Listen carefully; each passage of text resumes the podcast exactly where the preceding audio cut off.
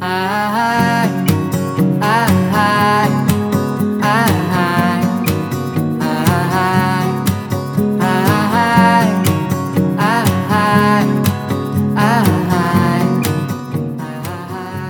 everyone, and welcome to episode 4 of What's the Chakkar? My name is Karan Madhok, and I'm the editor and co founder of The Chakkar. TheChakkar.com is an Indian arts review, a celebration of India's artistic creativity, where we publish writing on Indian film, music, literature, theater, art, sports, and much more. We also publish creative work like poetry, fiction, photography, original art, etc. Over the next hour, I will interview a number of guests on recent trends in music, literature, and film and TV from India and abroad. In conversation today with Pratik Santram, Adi Mandral, and Shasta Vaishnav, we will discuss Welcome Home and contemporary horror on Indian screens, listen to a new song by the band When Chai Met Toast, and dive into books by Aravind Adiga and Balli Kaur Jaswal. So strap in and let's go around the chakkar. So we're starting today with uh, associate editor of the Chakkar, Pratik Santram. Pratik, how are you doing? Pretty good, man. Pretty good. How are you? I'm good. It's nice to have you back on the podcast. Uh, so Pratik, uh, you recently saw a, a you know a, a decent Indian horror movie, and it got us both thinking about the fact that there's so few decent Indian horror movies. Like the list, uh, as we discussed last time uh, in the last month, we spoke about Indian sci-fi. I think the list of decent horror movies may be even smaller than decent sci-fi movies in India. And the ones that yeah. and the ones that are yeah. good, then then we end up being almost like you know they end up having like a cult sort of following because there's so few and far between of them, right? So um, yeah, I mean, especially yeah. like uh, given that horror itself is the genre, I think which is one of the oldest genres that films have been uh, about. Uh, having said that, like movies, movies like in the 50s, 60s, uh, some of them like which we used to watch in our childhood, like Mera Saya, Gumnam, movies like that, you know, those are the classic uh, horror movies, which a lot of times didn't end up as uh, like the ghost stories, so, so to speak. They were more like the Scooby Doo kind of thing. Those are always a mm-hmm. human. you had to unmask the human behind the thing. Mm-hmm. But even that, I mean, they were decent films, I would say, for that time. But you're mm-hmm. right, like especially, uh, I think for, for a long time at least, there there there are very few films that are that really capture the imagination. Yeah. And and what's a pity with that is the fact that you know India has a long history of really great spoken word ghost stories. You know, uh, we every pocket of India, you know, will have its own sort of like very interesting ghost legend. Um, of course, you know, where you and I have spent a lot of time in, in the mountains in the Himalaya. And of course, it's like it's well known that every place is supposed to be a little bit haunted, right? Um, so it's it, that's why I think there's so much more potential. So every time there, there's a, there's an Indian horror movie that does sort of you know tickle our fancy, it, uh, it it's very exciting, you know. And uh, and as you said, we have to go back to the old days to sort of. I mean, I, mean, I remember Nagin, for example. Not, I, yeah. I, I, I, th- I thought about that. It's probably unwatchable now, but at its yeah. time, it was a really important film when it came out, right? Um, yeah. Or, or, I could give you the example of the Zee horror show, which uh, oh, which again, you know, it probably doesn't age very well, but in the 90s when we were young watching it, uh, the, the, theme tune itself used to get me scared, you know. Yeah. Um, yeah, exactly. So, so it, it, it's hard for horror films to become the zeitgeist now, right? I, I guess uh, Anushka Sharma has been producing and acting in a couple of films that, and she's trying to sort of push the boundaries a little bit of Indian horror. Yeah. But mm-hmm. uh, but I want to talk about the film you recently saw. You saw Welcome Home. तो Welcome Home. ये आपका पहला बच्चा है मतलब और बच्चे हैं बच्चे तो मर जाते हैं मतलब all right so this is uh, people who are interested it's on sony live uh, on uh, sony's app uh, but yeah I, I just watched it because it was it was uh, people promised it to be different like what i read about it was like it was like it's supposed to be a different story uh, and i watched it and um, so just as a film it's a well made film let me just start off with that it's a well made film hmm. it's got great performances um, the story i mean it's it's story's all right but uh, but in terms of like it horror, it is mo- more of a horror. It's it's more of a Texas Chainsaw Massacre type of horror rather okay. than a say an Exorcist type of horror. So it's very human. The horror is very human. It's something that can happen to people. Uh, probably has happened to people. It is uh, rather scary. Um, so in that way, it is very unnerving. Uh, it is violent. It's gory. It's uh, got these. Uh, uh, it's it's short. I mean, it's it's not limited to like just horror at night. You know what I mean? So it's like it goes on during the day. It's when the sun is shining, terrible things are happening to people. Mm. So it is it is quite uh, unnerving that way, and uh, not to give too much away, but it is about like it's basically set set in a home in a in a house, which is a very normal looking house, and all of us have seen these houses. Uh, have been in like the middle class type of uh, homes, and that's all I'll say about it because it, anything else will give it away. But uh, yeah, I think for India it's a fresh concept for India, hmm. it's it's uh, it's something that people I think have tried in the past, but have really not um, been successful at that. This hmm. movie, it's still a very it's it's got a very uh, what do you call it? A, a very indie film type of vibe, mm-hmm. um, a small budget film type of vibe. But yeah, it, it makes it work. And is it? I mean, you said it's more of like a slasher movie, right? Like a Tex- Texas Chainsaw stuff. Uh, yeah. Is is, it very organically Indian in it, in its execution? Like, are, are the are the situations around it are are, they, are typically Indian situations? I wouldn't. I mean, I wouldn't say it's typically Indian, but mm-hmm. then you have heard of similar stories. Maybe not, maybe not, not to the extent that they show in the movie, mm-hmm. uh, with the with the violence and things like that. But a lot mm-hmm. of it is things that you hear about in India and all over the world, I guess. But mm-hmm. you do hear about these things, and that's why I said the Indianness. I think comes from the fact mm-hmm uh, that there's this house in a you know in the middle of nowhere which mm-hmm. which again sounds like a setup for a horror film yeah and mm-hmm. it is in the case but we have seen those houses mm-hmm. in the middle of the fields maybe you know? yeah yeah so so in that way it is it it is definitely indian in that way mm-hmm. yeah now um, shifting gears a little bit i, I think there, there was one recent film that both you and i enjoyed i think uh, when we wrote uh, now it, it must have been over a year ago you and i yeah. did a list of our favorite 10 films of the decade. And you mm-hmm. actually included a horror film in, in that list, uh, yeah. and uh, Tumbad. So, yeah. And and so the reason I asked if this current film was had sort of an Indianness to it because because Tumbad really did like that film had a very strong sense of it, it took something that was very typically of ancient Indian culture. It took the kind of story that that again we have heard from our daddies and nannies, you know, for generations. And they took a story mm-hmm. like that and made a very interesting horror out of it, right? Uh, so why don't you tell our listeners who haven't seen Tumbad a little bit more about that movie and why why was that movie so special? Sure. So Tumbad, um, it's actually become it's uh, as you're saying, it's become one of those cult films now. Uh, it's getting more of a following. Uh, since, since I saw it for the first time last two years ago. But uh, Tumbad basically is a very simple. Uh, well, when I say simple, it's it's as Karan said, it's a very uh, it's a story that we we all know of in the sense of it it uh, it's made up, but it kind of is on Hindu mythology or, or Indian mythology rather, uh, and it's based around uh, gods and goddesses. And I know, I know, I, when people watch it, they'll be like, no, it's not. But uh, I mean, but takes that concept. It takes it that concept. Yeah, yeah. It it, it, it has not, uh, not, godliness in it. Yeah. yeah. Uh, and it's not just a movie, it, and it's, it's got the way it starts off. And again, not to give anything away, but the way it starts off, um, as much as it is a horror and a fantasy film, it is a very good film also in the sense of uh, it stays true to the Indian uh, legends or the stories that we've all heard.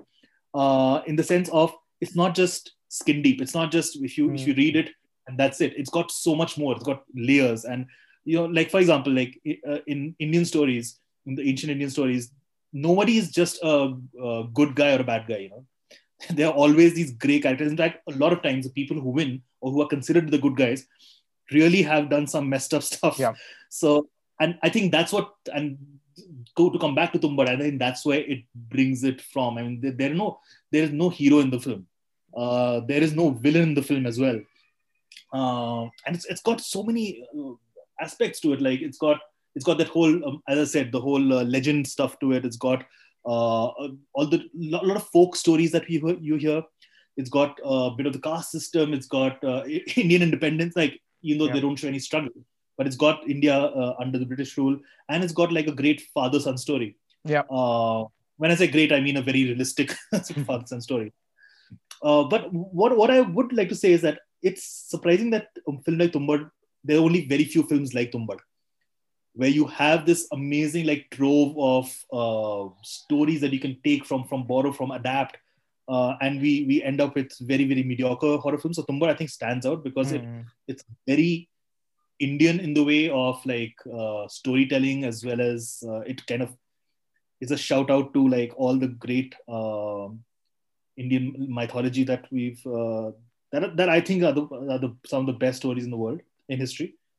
Uh, there are yeah, visuals there are visuals from Tumbad that I will not forget easily. Like there's some scenes from it, you know, that are just Hmm. so it's, they're just so creative. They're not necessarily always scary, but they're just super different and and they they're unforgettable in a way.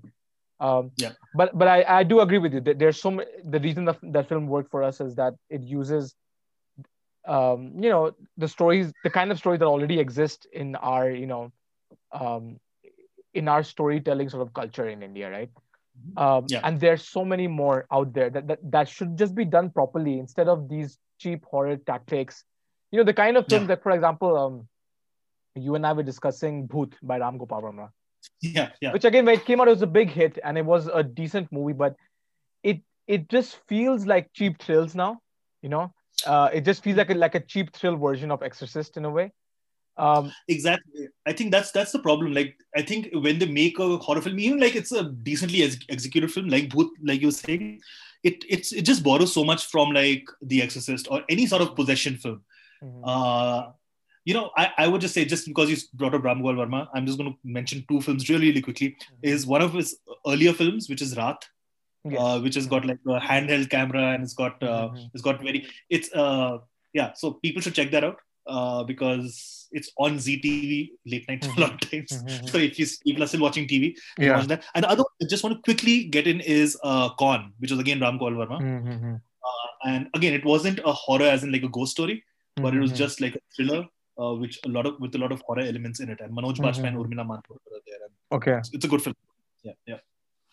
Yeah, and, and and there have been a few more released over the past few years that you know, I mean, at, you know, with streaming, they are trying to make things a bit more creative. Like um, uh, movies like Stree, which is sort of like a horror comedy in a way. Comedy, yeah. Uh, I like Pari, um, it was not a badly done film. Again, again, something that borrows from like the Islamic um, uh, culture of like ghosts and all in India. So Hmm. that, that's why Pari is based based on from the jinns and so on and so forth. So yeah, it's pretty good. uh, there was Betal, which is you know, uh, I mean, obviously borrows slightly from the Vikram Betal story, or at least like takes its inspiration from it. Uh, and then there was this series Ghoul. Did you watch Ghoul?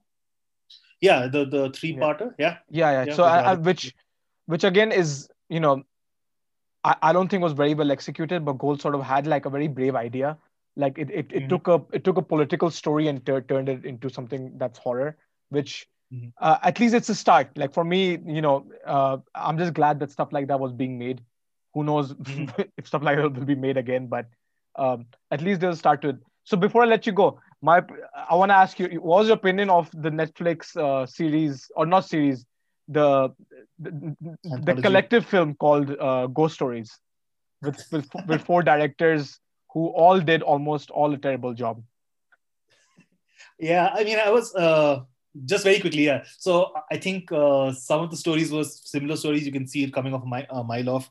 Uh, there were some laughable stories. There was some truly like I think Anurag Kashyap made a truly bewildering story, which again I, I didn't understand at all.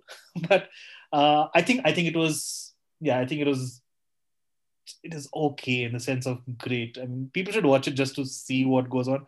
But um, yeah, if you want to watch a Karan Johar version of a horror film, yeah, watch that. It is Karan, Karan Johar did direct one of them. But yeah, yeah so there were four short films made by zoya akhtar anurag kashyap dibakar banerjee and karan johar i think i like the zoya akhtar one the, the best the very first one where she's the nurse Oh, actually, I didn't. she's taking care of the old Yeah. woman um I actually didn't like Dibakar Banerjee one because it's it again. It wasn't like just pure horror. It was it had a deeper meaning to it. Yeah, yeah, Uh, it- that wasn't bad. The Anurag Kashyap one was just confusing, Bizarre. and the Karan Johar one was completely terrible. I, I, I just have nothing to offer except how bad it was. But um, yeah, so so uh, you know, it, it, can be hit or miss uh, horror in India. But um, so just to leave our listeners with this, I think we would both recommend Tumbad. You would I haven't seen um, Welcome Home, but I, but uh, would you recommend that to uh, you know as, as something that would stand the test of time in a way? yeah i would say like it's it's a female focused film it's Mhm. uh, a movie that hasn't been done in india before uh, i mean at least to my knowledge uh, and it's very brutal it's very real uh, Mhm. i would say yeah i mean give it a give it a go and, and there's many more that obviously we couldn't mention um, you know just to uh, save time but if there's any other films that our listeners like that that affected them or, or or that they thought should count in this list of decently made recent indian horror films please do let us know um, but yeah pratik thank you again for uh, for joining me today and uh, we'll catch up again in a month sure sure thanks a lot man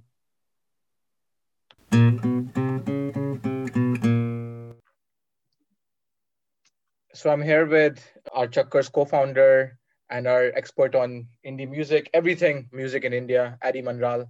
Adi, how are you doing? Welcome back. Hi, Karan. Uh, doing great. Doing great. Uh, good to be back on our podcast. Thanks. Thanks. And- And there's been um, some slow development of good news in the indie music scene over the last few weeks. You know, after finally the one year of of COVID scare, where basically the live scene was shut down, everything was on Zoom, everything was online. I think that there have been some positives. Uh, you had mentioned to me offline that we are starting to see a few more acts and bands and events actually holding, you know, COVID safe live events in person in India. So, um, can you tell me more about that? Uh, who, yeah, who yeah. And and and like you said, like some some good that came out of uh, the COVID situation, just kind of taking a few steps back. The whole year, you know, people. Uh, we saw a lot more music uh, being produced at home. You know, people are experiment have been experimenting uh, and and coming out with a lot of music. A lot of um, you know publications were coming out with awards uh, in appreciation of uh, music that was released. Uh, we saw, and one that's currently happening is is from the indie, the Indian indie music diaries. Um, just again, like you know, uh, acknowledging what people have been doing, working hard.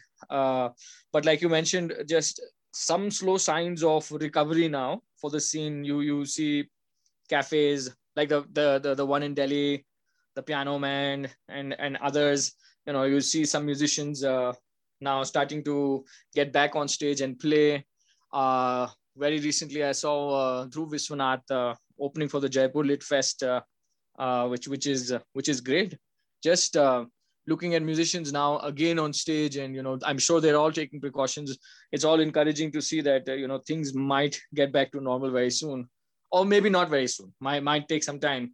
We might have to still live in the hybrid world where you know things are uh, still being explored uh, virtually but there will be a scope of uh, in-person concerts which is quite encouraging for the scene Now, you had mentioned um a bit earlier that uh, th- that there has been a development and appreciation from music that is being recorded from home, you know, produced and recorded from people, you know, during the pandemic. There's been less access to studio time, less access to live time, um, and a lot more artists have sort of developed a voice and um, sort of an online personality based on their home recordings. Now, looking forward, let's just say, you know, whatever, uh, six months from now, maybe a year from now, when things are quote unquote normal again, how do you think this independent recording or, or, or this home music making trend will affect the general scene in India or the sound of, of Indian music in the future? Do you think people will, will go back to the live stadium sound again? Or do you see this trend of the, the bedroom recording, as they call it, or in their own garage or whatever, in, you know, in their own home studio recording? Do you think there'll be a, a, a larger need or an audience for music like that? i i think um, now nowadays because so much uh, experimenting has been done so much great equipment is available that you can use in your homes you can uh, get that big sound as well you know like uh, I'm just talking from my own experience. If you the the all these producers and um, studio uh, managers, you know, they because of COVID, they were willing to stay like they, they couldn't open their studios as well. So they were willing to kind of train musicians and producers uh, sitting at home that hey, let me work along with you. Let me help you with your sound. Whatever equipment you have will make it work. Or they would make suggestions. If you have a little bit of a budget you could buy and upgrade your your your sound. And um, and like i said from my own experience like i was fortunate to find uh, somebody who was uh, helping me with my own recording process. And uh, but but but it, it is a lot of work it is a lot of work. Um, you know you you you you you will be your own producer. You will be your own mixer mastering all of that stuff. You're you're recording yourself and your songwriting on top of that. So the whole process is uh, huge but um, um, people people can now get that sound uh, sitting at home. Um, and and and only because there is help now help help available. Uh, would that mean uh, studios would lose out uh, in business. Uh, I'm not sure how that would function, but but again, like like studios did find a little bit of a room where uh, you know virtual concerts were being played through the studios. So there is a scope of them earning, but I'm not sure what all of this would look like. Um, like I said, it's going to be a hybrid uh, uh, scene now. Like you know, there's some element of it's going to be digital and virtual and from home, and some of it is going to be in person. So let's see. Only time will tell us now.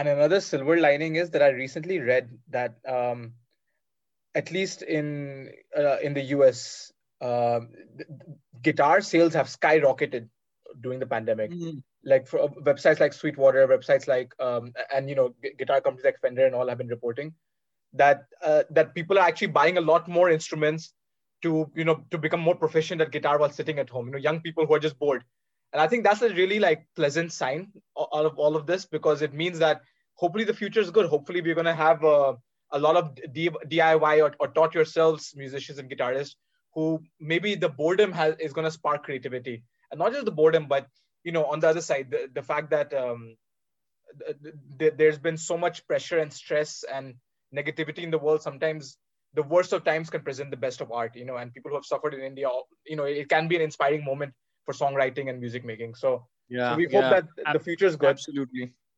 Um. Uh. So, Ari, tell me uh, any new bands that you've been listening to. Anyone that you want to flag for this month. Uh, well, any, I, any I kind of picked uh, when Chai Met Toast. Uh, they're they're like one of the bigger bands in the country, uh, one of the popular ones. Uh, and I picked a song uh, that I mean they they've they've just been uh, they're in, in the process of releasing their uh, I'm not sure if it's an EP or an album, but they've been consistently coming out with songs uh, every month or so. And um, I'm kind of going back to a song that they released a few months ago. Maybe I can fly that I picked. Um, only because it's it's kind of uh, it, they've changed their sound, going towards more pop uh, and uh, to say like it's more commercial sounding uh, which isn't bad. Like it's great. It's great. It's a good song, great song. It gives you, it, it makes you think of Maroon Five. Uh, but but again, like when when I first heard when Chai Met Toast, I I used to joke about how they sound like the Indian Mumford and Sons. Now whether it's a good thing or a bad thing could be taken anyways. A lot of people hate Mumford and Sons too, but uh, they they were like the oh they had that Indian Mumford and Son folkish sound, which has now kind of changed. But when you do listen to the song, they do have their trademark, uh, you know, chorus where everybody sings along. It's got a sing along uh, chorus, and uh, and after maybe I Can Fly, they released a couple more other songs which are more uh, trademark to the sound that they originally had. But you do see that shift in in the way they sound from from their earlier work, and that's why I kind of picked the song. The song has a nice vibe, very catchy. Um, yeah, yeah, so uh, I was flagged on this band when Chai Met Toast. First of all, amazing name, just a perfect name for an Indian band. Um, I was flagged up on, on it when one of our contributors, Barkha Kumari, she interviewed a bunch of the of the band members for a, a big article on on the chakkar.com. So I would, uh, you know, people who are who, who are interested in the band, who, who who may like the song we're about to play, and want to know more about them, do check out Barkha's article. Um, so for the uninitiated, and I'm going to quote Barkha from her article. Uh, when Chai Met Toast are a multilingual pop folk band from Kochi.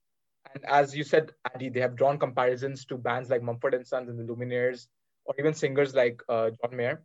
And in the Indian context, I would uh, she, said she would liken their feel-good songs instrumentation to that of Prateek Kuhad and the local train. Um, last year, they were also named a Spotify Radar's Rising Artist and YouTube's Indian Indie Hot List. Uh, so they made their quartet. They made use of Malayali, Tamil, and English in the past, and and have started using Hindi too. So they really are going for this like pan India feel, and uh, it seems like that there's a lot of different inspirations that they're pulling into the music. Um, so yeah, uh, if you yeah. guys want to learn learn more about When Chai Met Toast, do read that article. And for now, this is the song that Adi has picked as a song of the month. When Chai Met Toast, the song is called "Maybe I Can Fly."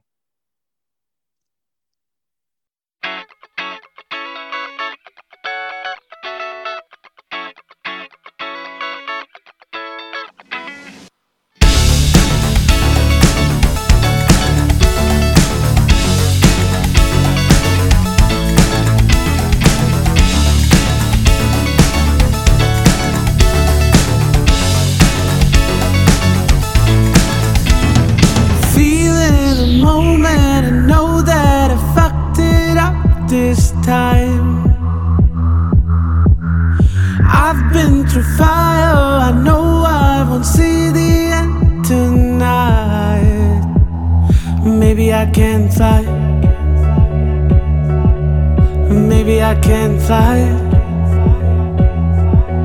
Maybe I can fly. Maybe I can fly so high. Oh.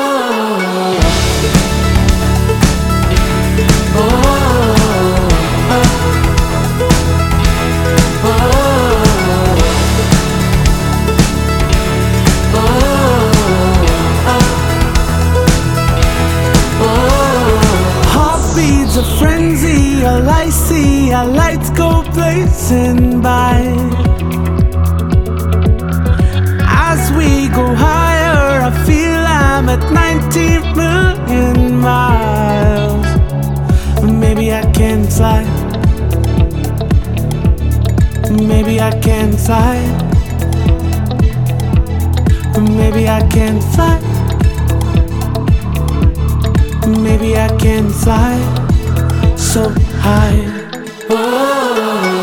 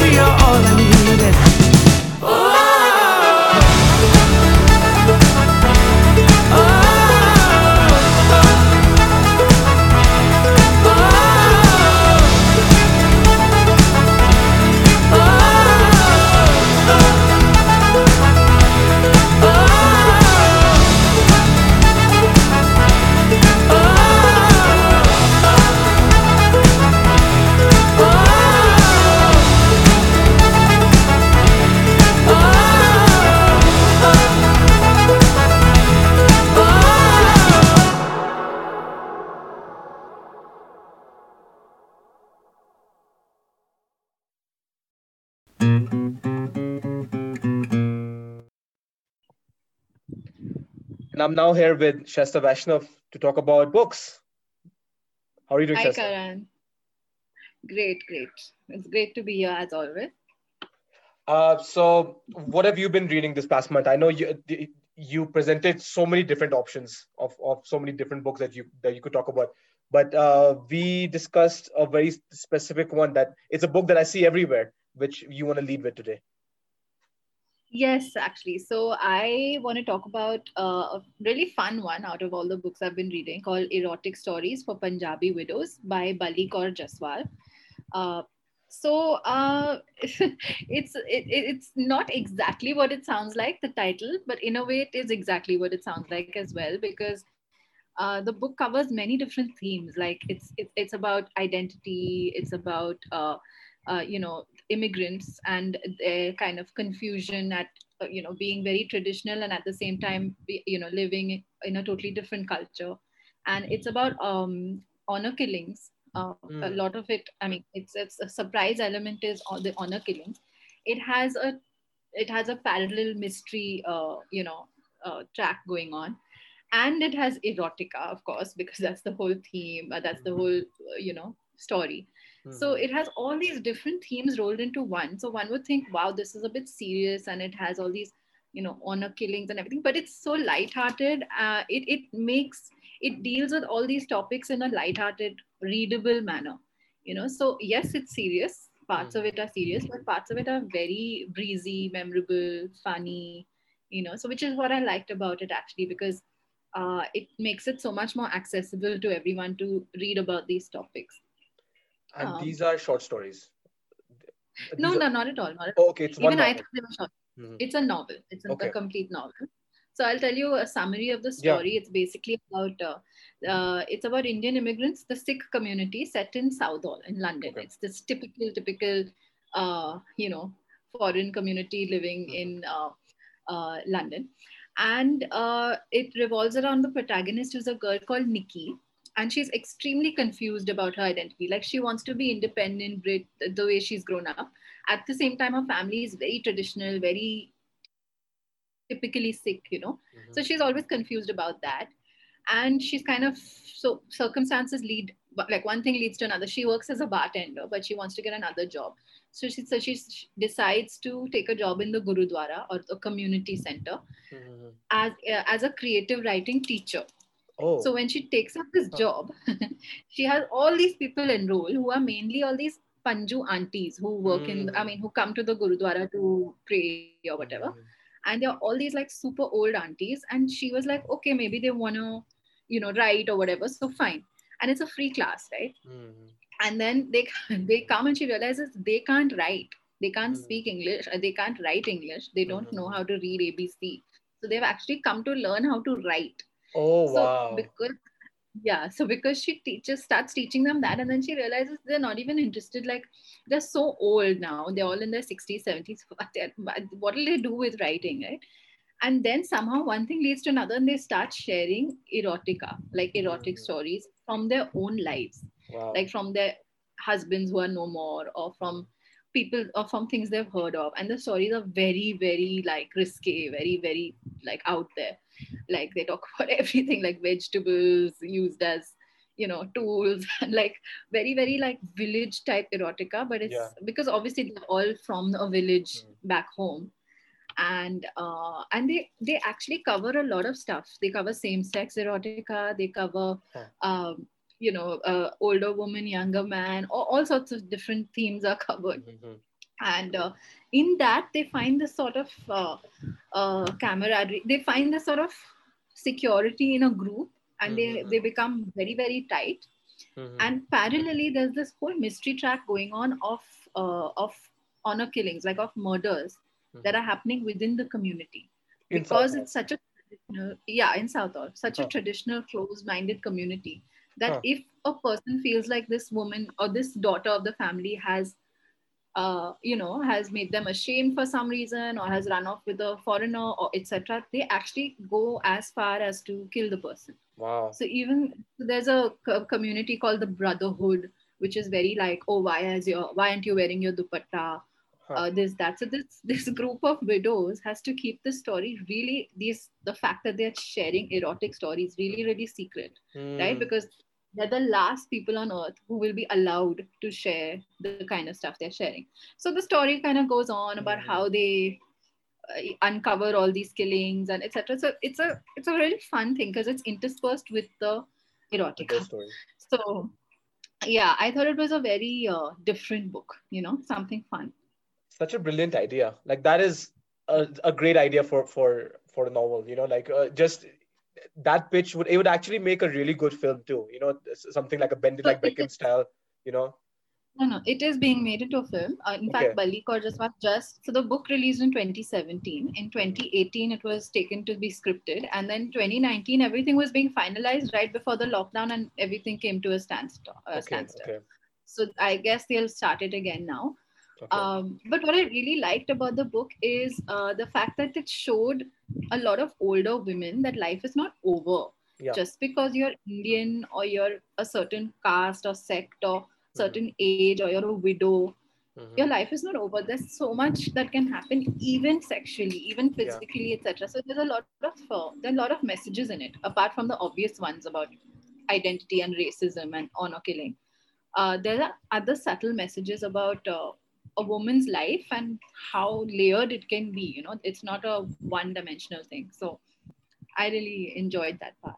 do they you mentioned racism so does the book actually take a look at because obviously uh, it, it seems like one of the major themes is the patriarchy that is sort of forcing these women to you know be afraid Yes. almost and, and be sort of cornered away into this in this creative writing or i guess storytelling uh, class right uh, but but is there also a running theme of them being minorities in uh, even though southall is basically another like city of punjab really in, in, in the uk um, but there's still minorities in the in the larger UK, right? Is there Definitely. there themes of Definitely. racism?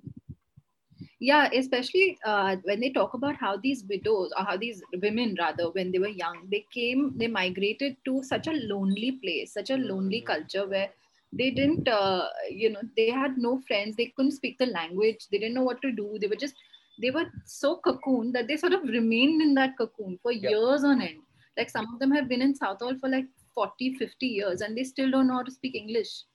You know, so it's, uh, and they're very awkward around English people, and also it was not so much as as racism as much as I would say, uh, yeah, as much as identity uh, crisis. You know, like they really could not, they could not blend, they could not fit, so they they were still misfits. And- and in that's that actually- sense, uh, Yeah. Sorry, go on. in that sense, it reminded me slightly of Zadie Smith's White Teeth. Like some of the identity themes and all reminded, also because that was also set in London and everything. So it did remind me of that. But uh, colored people, and I wouldn't say it's a racist problem as much of an identity problem. So No, I, I was gonna say the, the, the- that's a very realistic look at a, a, a community because they they I mean my own you know I have uh, relatives cousins aunties like I'm half Sikh. So I know of like all of these families that are in these parts of the world where they really they don't know English even. They they don't know anything outside of their own um, outside of their own protective you know cocoon right? Correct. so uh, it's it's a i mean it's it's a fun expose into this this subculture you know? Yeah. um I, I hope i wonder if it was well received in within the uk like what, what was was it controversial? Was it Uh, um you- was know, popular I know, I know it's popular here. I see it everywhere in india. you know one would have thought it would be controversial because it has some really like uh, risky topics it deals with including religion uh, including uh, you know and especially erotica in a gurudwara and stuff like that it is a bit you know uh, risky but i think it's really done i mean maybe it's the times we live in but uh, Reese Mhm. Witherspoon chose it for her book club as usual, and after that it just Okay. sort of went into a lot of book clubs, and it's got a lot of good reviews. And so Balli Kaur, I think, is writing her next book also, which is about uh, the Shergill sisters or something like that. So she, all her books have similar themes, you know, uh, on Mhm. like Punjabi Sikh uh, families. So uh, I Mhm. think it was really well received. Actually, I don't think there was much controversy around it. Not nothing that I could uh, find in my searches. So Oh, maybe I didn't Mm-hmm. search for that exactly. Maybe there was some, but because I did think while reading that, whoa, okay, this book has taken a lot of liberties. But I guess now you can. That's the Yeah. whole point of art, right? and uh, and and and you mentioned that it's um, that that I mean once once it gets received by like these big book clubs in the West, and then like you know non-Indians can also then open up and sort of you know read about our Indian culture, so to say, right? Yeah, yeah, and there's Um, a very different part of Indian culture because nobody thinks that uh, that these traditional ladies who speak Punjabi have this whole other side to them, you know, and Mhm. it's it's really uh, it's it's sweet in a way. It's endearing to know that they are as real as the next person. You know, they have the same fantasies, they have the same uh, desires and everything that people would not attribute to an old auntie going to a gurudwara. You know, Yeah, yeah. so in that sense, it goes against stereotypes and stuff. So it's nice. Well, I'm glad you read uh, an uplifting book because I reread a book that was that that, that, was in, in its mood. Uh, I mean, I would say also funny, but in its mood, eventually quite dark. Um, Oh God, so I know what you're talking about. in, in preparation for um, the Netflix release of The White Tiger, I decided to reread. The White Tiger from, you know, whenever, I mean, I, I must have read it 11, 12 years ago when it first came out and there was so much hype about it. So, um, uh, yeah, and then so I, I wanted to review the film, but I wanted to sort of do this comparison between book and movie because uh, I was just very curious to see how how the, how it would translate, you know. Um, and honestly, I was I was curious to reread the book just just because it was such a big deal back in the day, right? Um, So so, uh, I mean, unless our listeners have been living under a rock, like I'm sure they've heard of The White Tiger by Aravind Adiga. It was an immensely Yes. popular no- novel, first published in 2008. It won the Booker Prize the same year. Um, 2008 was like this year, which was like big for Indian representation in the Western world, because it was also the year where Slumdog Millionaire was released, and it won like oh every damn award. Okay. You know? Um, right right and and also of importance it was also the year i mean i'll get back to that why it's important but, but it was also the year when uh, the beijing olympics happened. So china also became well known and open to the western world. So it was like a, a big it, it was a big year for these two big developing nations right? Um, i'll get back to that. But anyways like uh, quick summary of uh, white tiger the novel if you guys haven't read it. Uh, the, the narrator of the story is balram halwai who, who tells the story through a series of letters to the then premier of China, Wen Jiabao. So it was sort of, like, I mean, China had already had its sort of coming out party as an economic and cultural superpower. And, um, you know, it was, this wasn't so many years after the India Shining uh, sort of uh, political campaign, right? Uh, signaling the rise of India as an economic superpower. So, like, things look very bright for India and China uh, from an outsider's perspective. Uh, but the White Tiger it sort of questions some of that sheen, and it provides a voice to a side of India that is like rarely expressed in, in popular media. Uh, Balram, Balram is born a poor low-caste man f- from the village of Lakshmangarh in Jharkhand. Uh, despite his background, he's extremely entrepreneurial in, in very small ways in the beginning. He's always dreaming of bigger and better things. And in his letters to Premier Wen, he details how he went from his village to becoming a, a driver for a rich family in Dhanbad. Then he follows the family's young couple, Ashok and Pinky, to live in Gurgaon and New Delhi. Uh, the story very closely explores the tension of class and money between the rich and the poor in India, but from the perspective of the poor man. Uh, Balram's voice, which is like Adiga's uh, narrative voice, is often very hilarious. It's very intelligent, it's very perceptive, and like it's you know, it, I must say it was. There are parts of the book that were cringeworthy, of course, but it was thoroughly entertaining. You know, even in the reread. Uh, there are a lot of important themes in the book that um, you know I, I don't want to get into too, many, too much detail right now, but um, I would say you know there's a standout idea of sin and crime. You know, the white collar crime, like the rich man's crime and a poor man's crime, because this whole time um, the, the rich in the novel are paying off politicians uh, to, to get their business done, but the poor feel guilty about small crimes at all times. You know, like like like stealing hundred rupees is considered like a big deal, but whereas these guys are stealing like entire industries, right? Um, uh, and so you know, and, and the poor like Balram, they, they sort of have to be, you know, they have been sort of uh, put into this practice subservience, which uh, Adiga calls being stuck in the chicken coop, where even the poor who want to escape their fate, they can't, you know. Um, Now the novel, it's this is a spoiler for the movie, but if you read the novel, it should be novel surprises. Uh, it spoils the the twist very early. Within the first chapter, you know that Balram is going to kill Ashok, his um, his employer. Uh, the, the, movie sort of saves that for for, for later. Um, and it's uh, in, in the movie, you know, the, I mean, the novel is obviously very brilliant and definitely insightful. But I must say, like, it brought back these memories of, you know, why I didn't really love it that much when I first read it. Like, why I was, I just felt a, a bit weird why everyone in the West is obsessed with this novel. And why a lot of Indians were not. I, I don't know how you felt when you first read it, but I liked it, but I was also like, this is definitely a bit overrated. Now, uh, like, Adiga, yeah no, to be honest, I also read it and I remember thinking, okay, good read.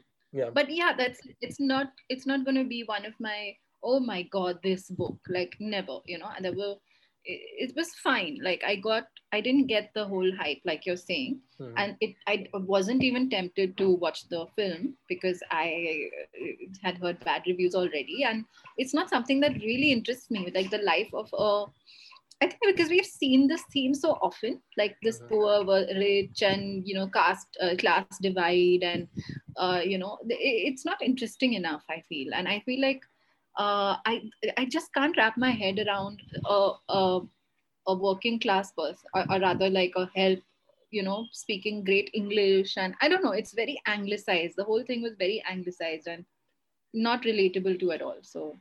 So that exactly is what I was going to speak about. Like they Adiga made a very like ingenious decision because by choosing to have the narrative set as a letter, as let send uh, uh, letters to Wen we are already in the frame of seeing this novel through as an as an uh, India being explained to a foreigner, because you know, for example, if, if you're gonna write, you know, if you're gonna write a story about an uh, American person moving their way up the American social class, you wouldn't necessarily write it as an introduction to America, like "Welcome to America. This is the Statue of Liberty." Our, you know, we are famous for X, Y, Z things.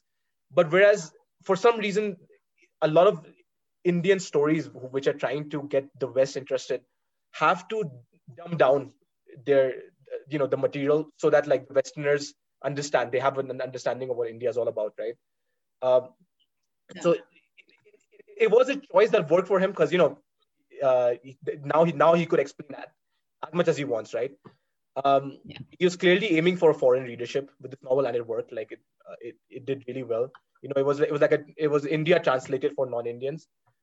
Um, it's but, but I felt that that sort of explaining sort of thing it came at the expense of the novel's forward momentum. Now it is a still a very fast-paced novel. Like it is this stuff happening all the time but I think it could have be, be, been even better if things were just happening instead of being explained, you know? Um, yeah, definitely. Now the no, movie.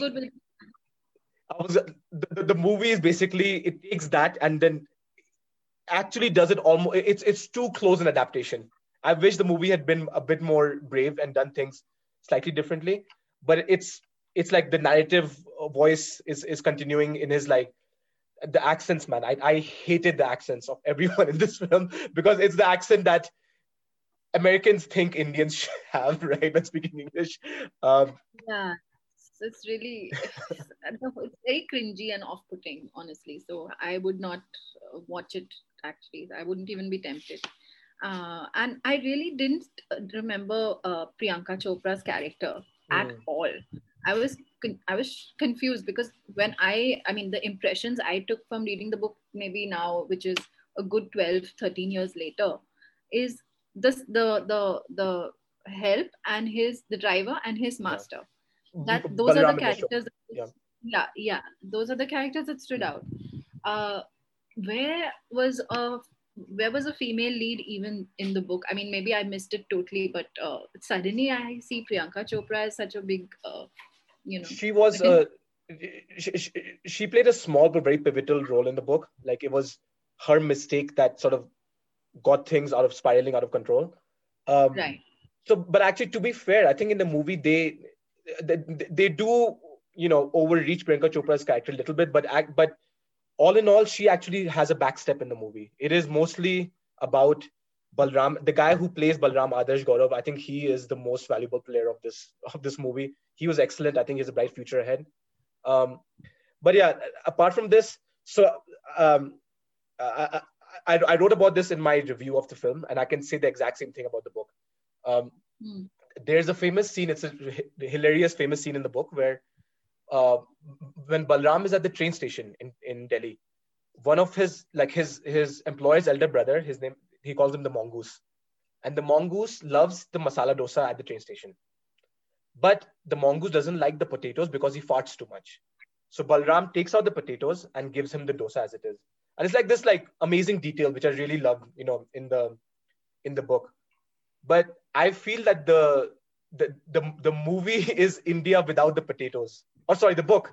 The, the, the, the entire book is you're taking out the masala from the dosa of India. You're, you're giving readers just like this. You know, a dosa is pretty good, but why are you taking out the real of masala of it? You know, so so I, I, I say let them fight. Show them show them India as it is. That that's a good one. That's a that's a really good. Uh, yeah, it, it's a good insight. And I've while you've been talking, I've been uh, realizing the similarities between your book and mine again because mm-hmm. of the whole uh, the way uh, India or Indians are seen abroad. Uh, you know, even in my book and your book as well, it's. Um, I think it's it's it's looking at India as this curious foreign creature when mm. actually everybody's just as human as everyone else, yeah. right? And it's not we're not meant to be exoticized or you yeah. know uh, romanticized in any way. And it's like everybody's just trying to coexist and be as real as we are so i feel like yeah that's the yeah parallel theme i mean all in all i'm glad i reread the book it, it, it is an excellent book he, you know um, I, I don't think he has written anything of and I, I know selection day did relatively well but really like no, nothing has touched his sort of the, the, the voice that he had in in in the in that first published novel um, I think I, have The Last Man in Tower, uh, okay. which has been on my reading list since it was mm-hmm. released because I bought the book because I enjoyed The White Tiger. Mm-hmm. I bought this, uh, but I haven't read it. So yeah. maybe when I get down to reading it, it's about redevelopment and everything, which was a big deal, I think, around yeah. 2010. Yeah. So, um, yeah, when I read it, I'll let you know. Sure. Yeah. Yeah. Um, yeah. Uh, and if you guys have any any more comments about you know the books we have discussed today or any future books that you know you want us to talk about do let us know um, but for now thank you Shaista for joining me. Uh, this was a fun thank chat we had. much, a big thank you to all the guests for joining us today and of course to all the listeners who have tuned in. I hope you have enjoyed this episode. Please check us out on thechakkar.com and we are on Facebook, on Instagram, and Twitter at the Chakkar. Until next time, Chakkar ghumte raho.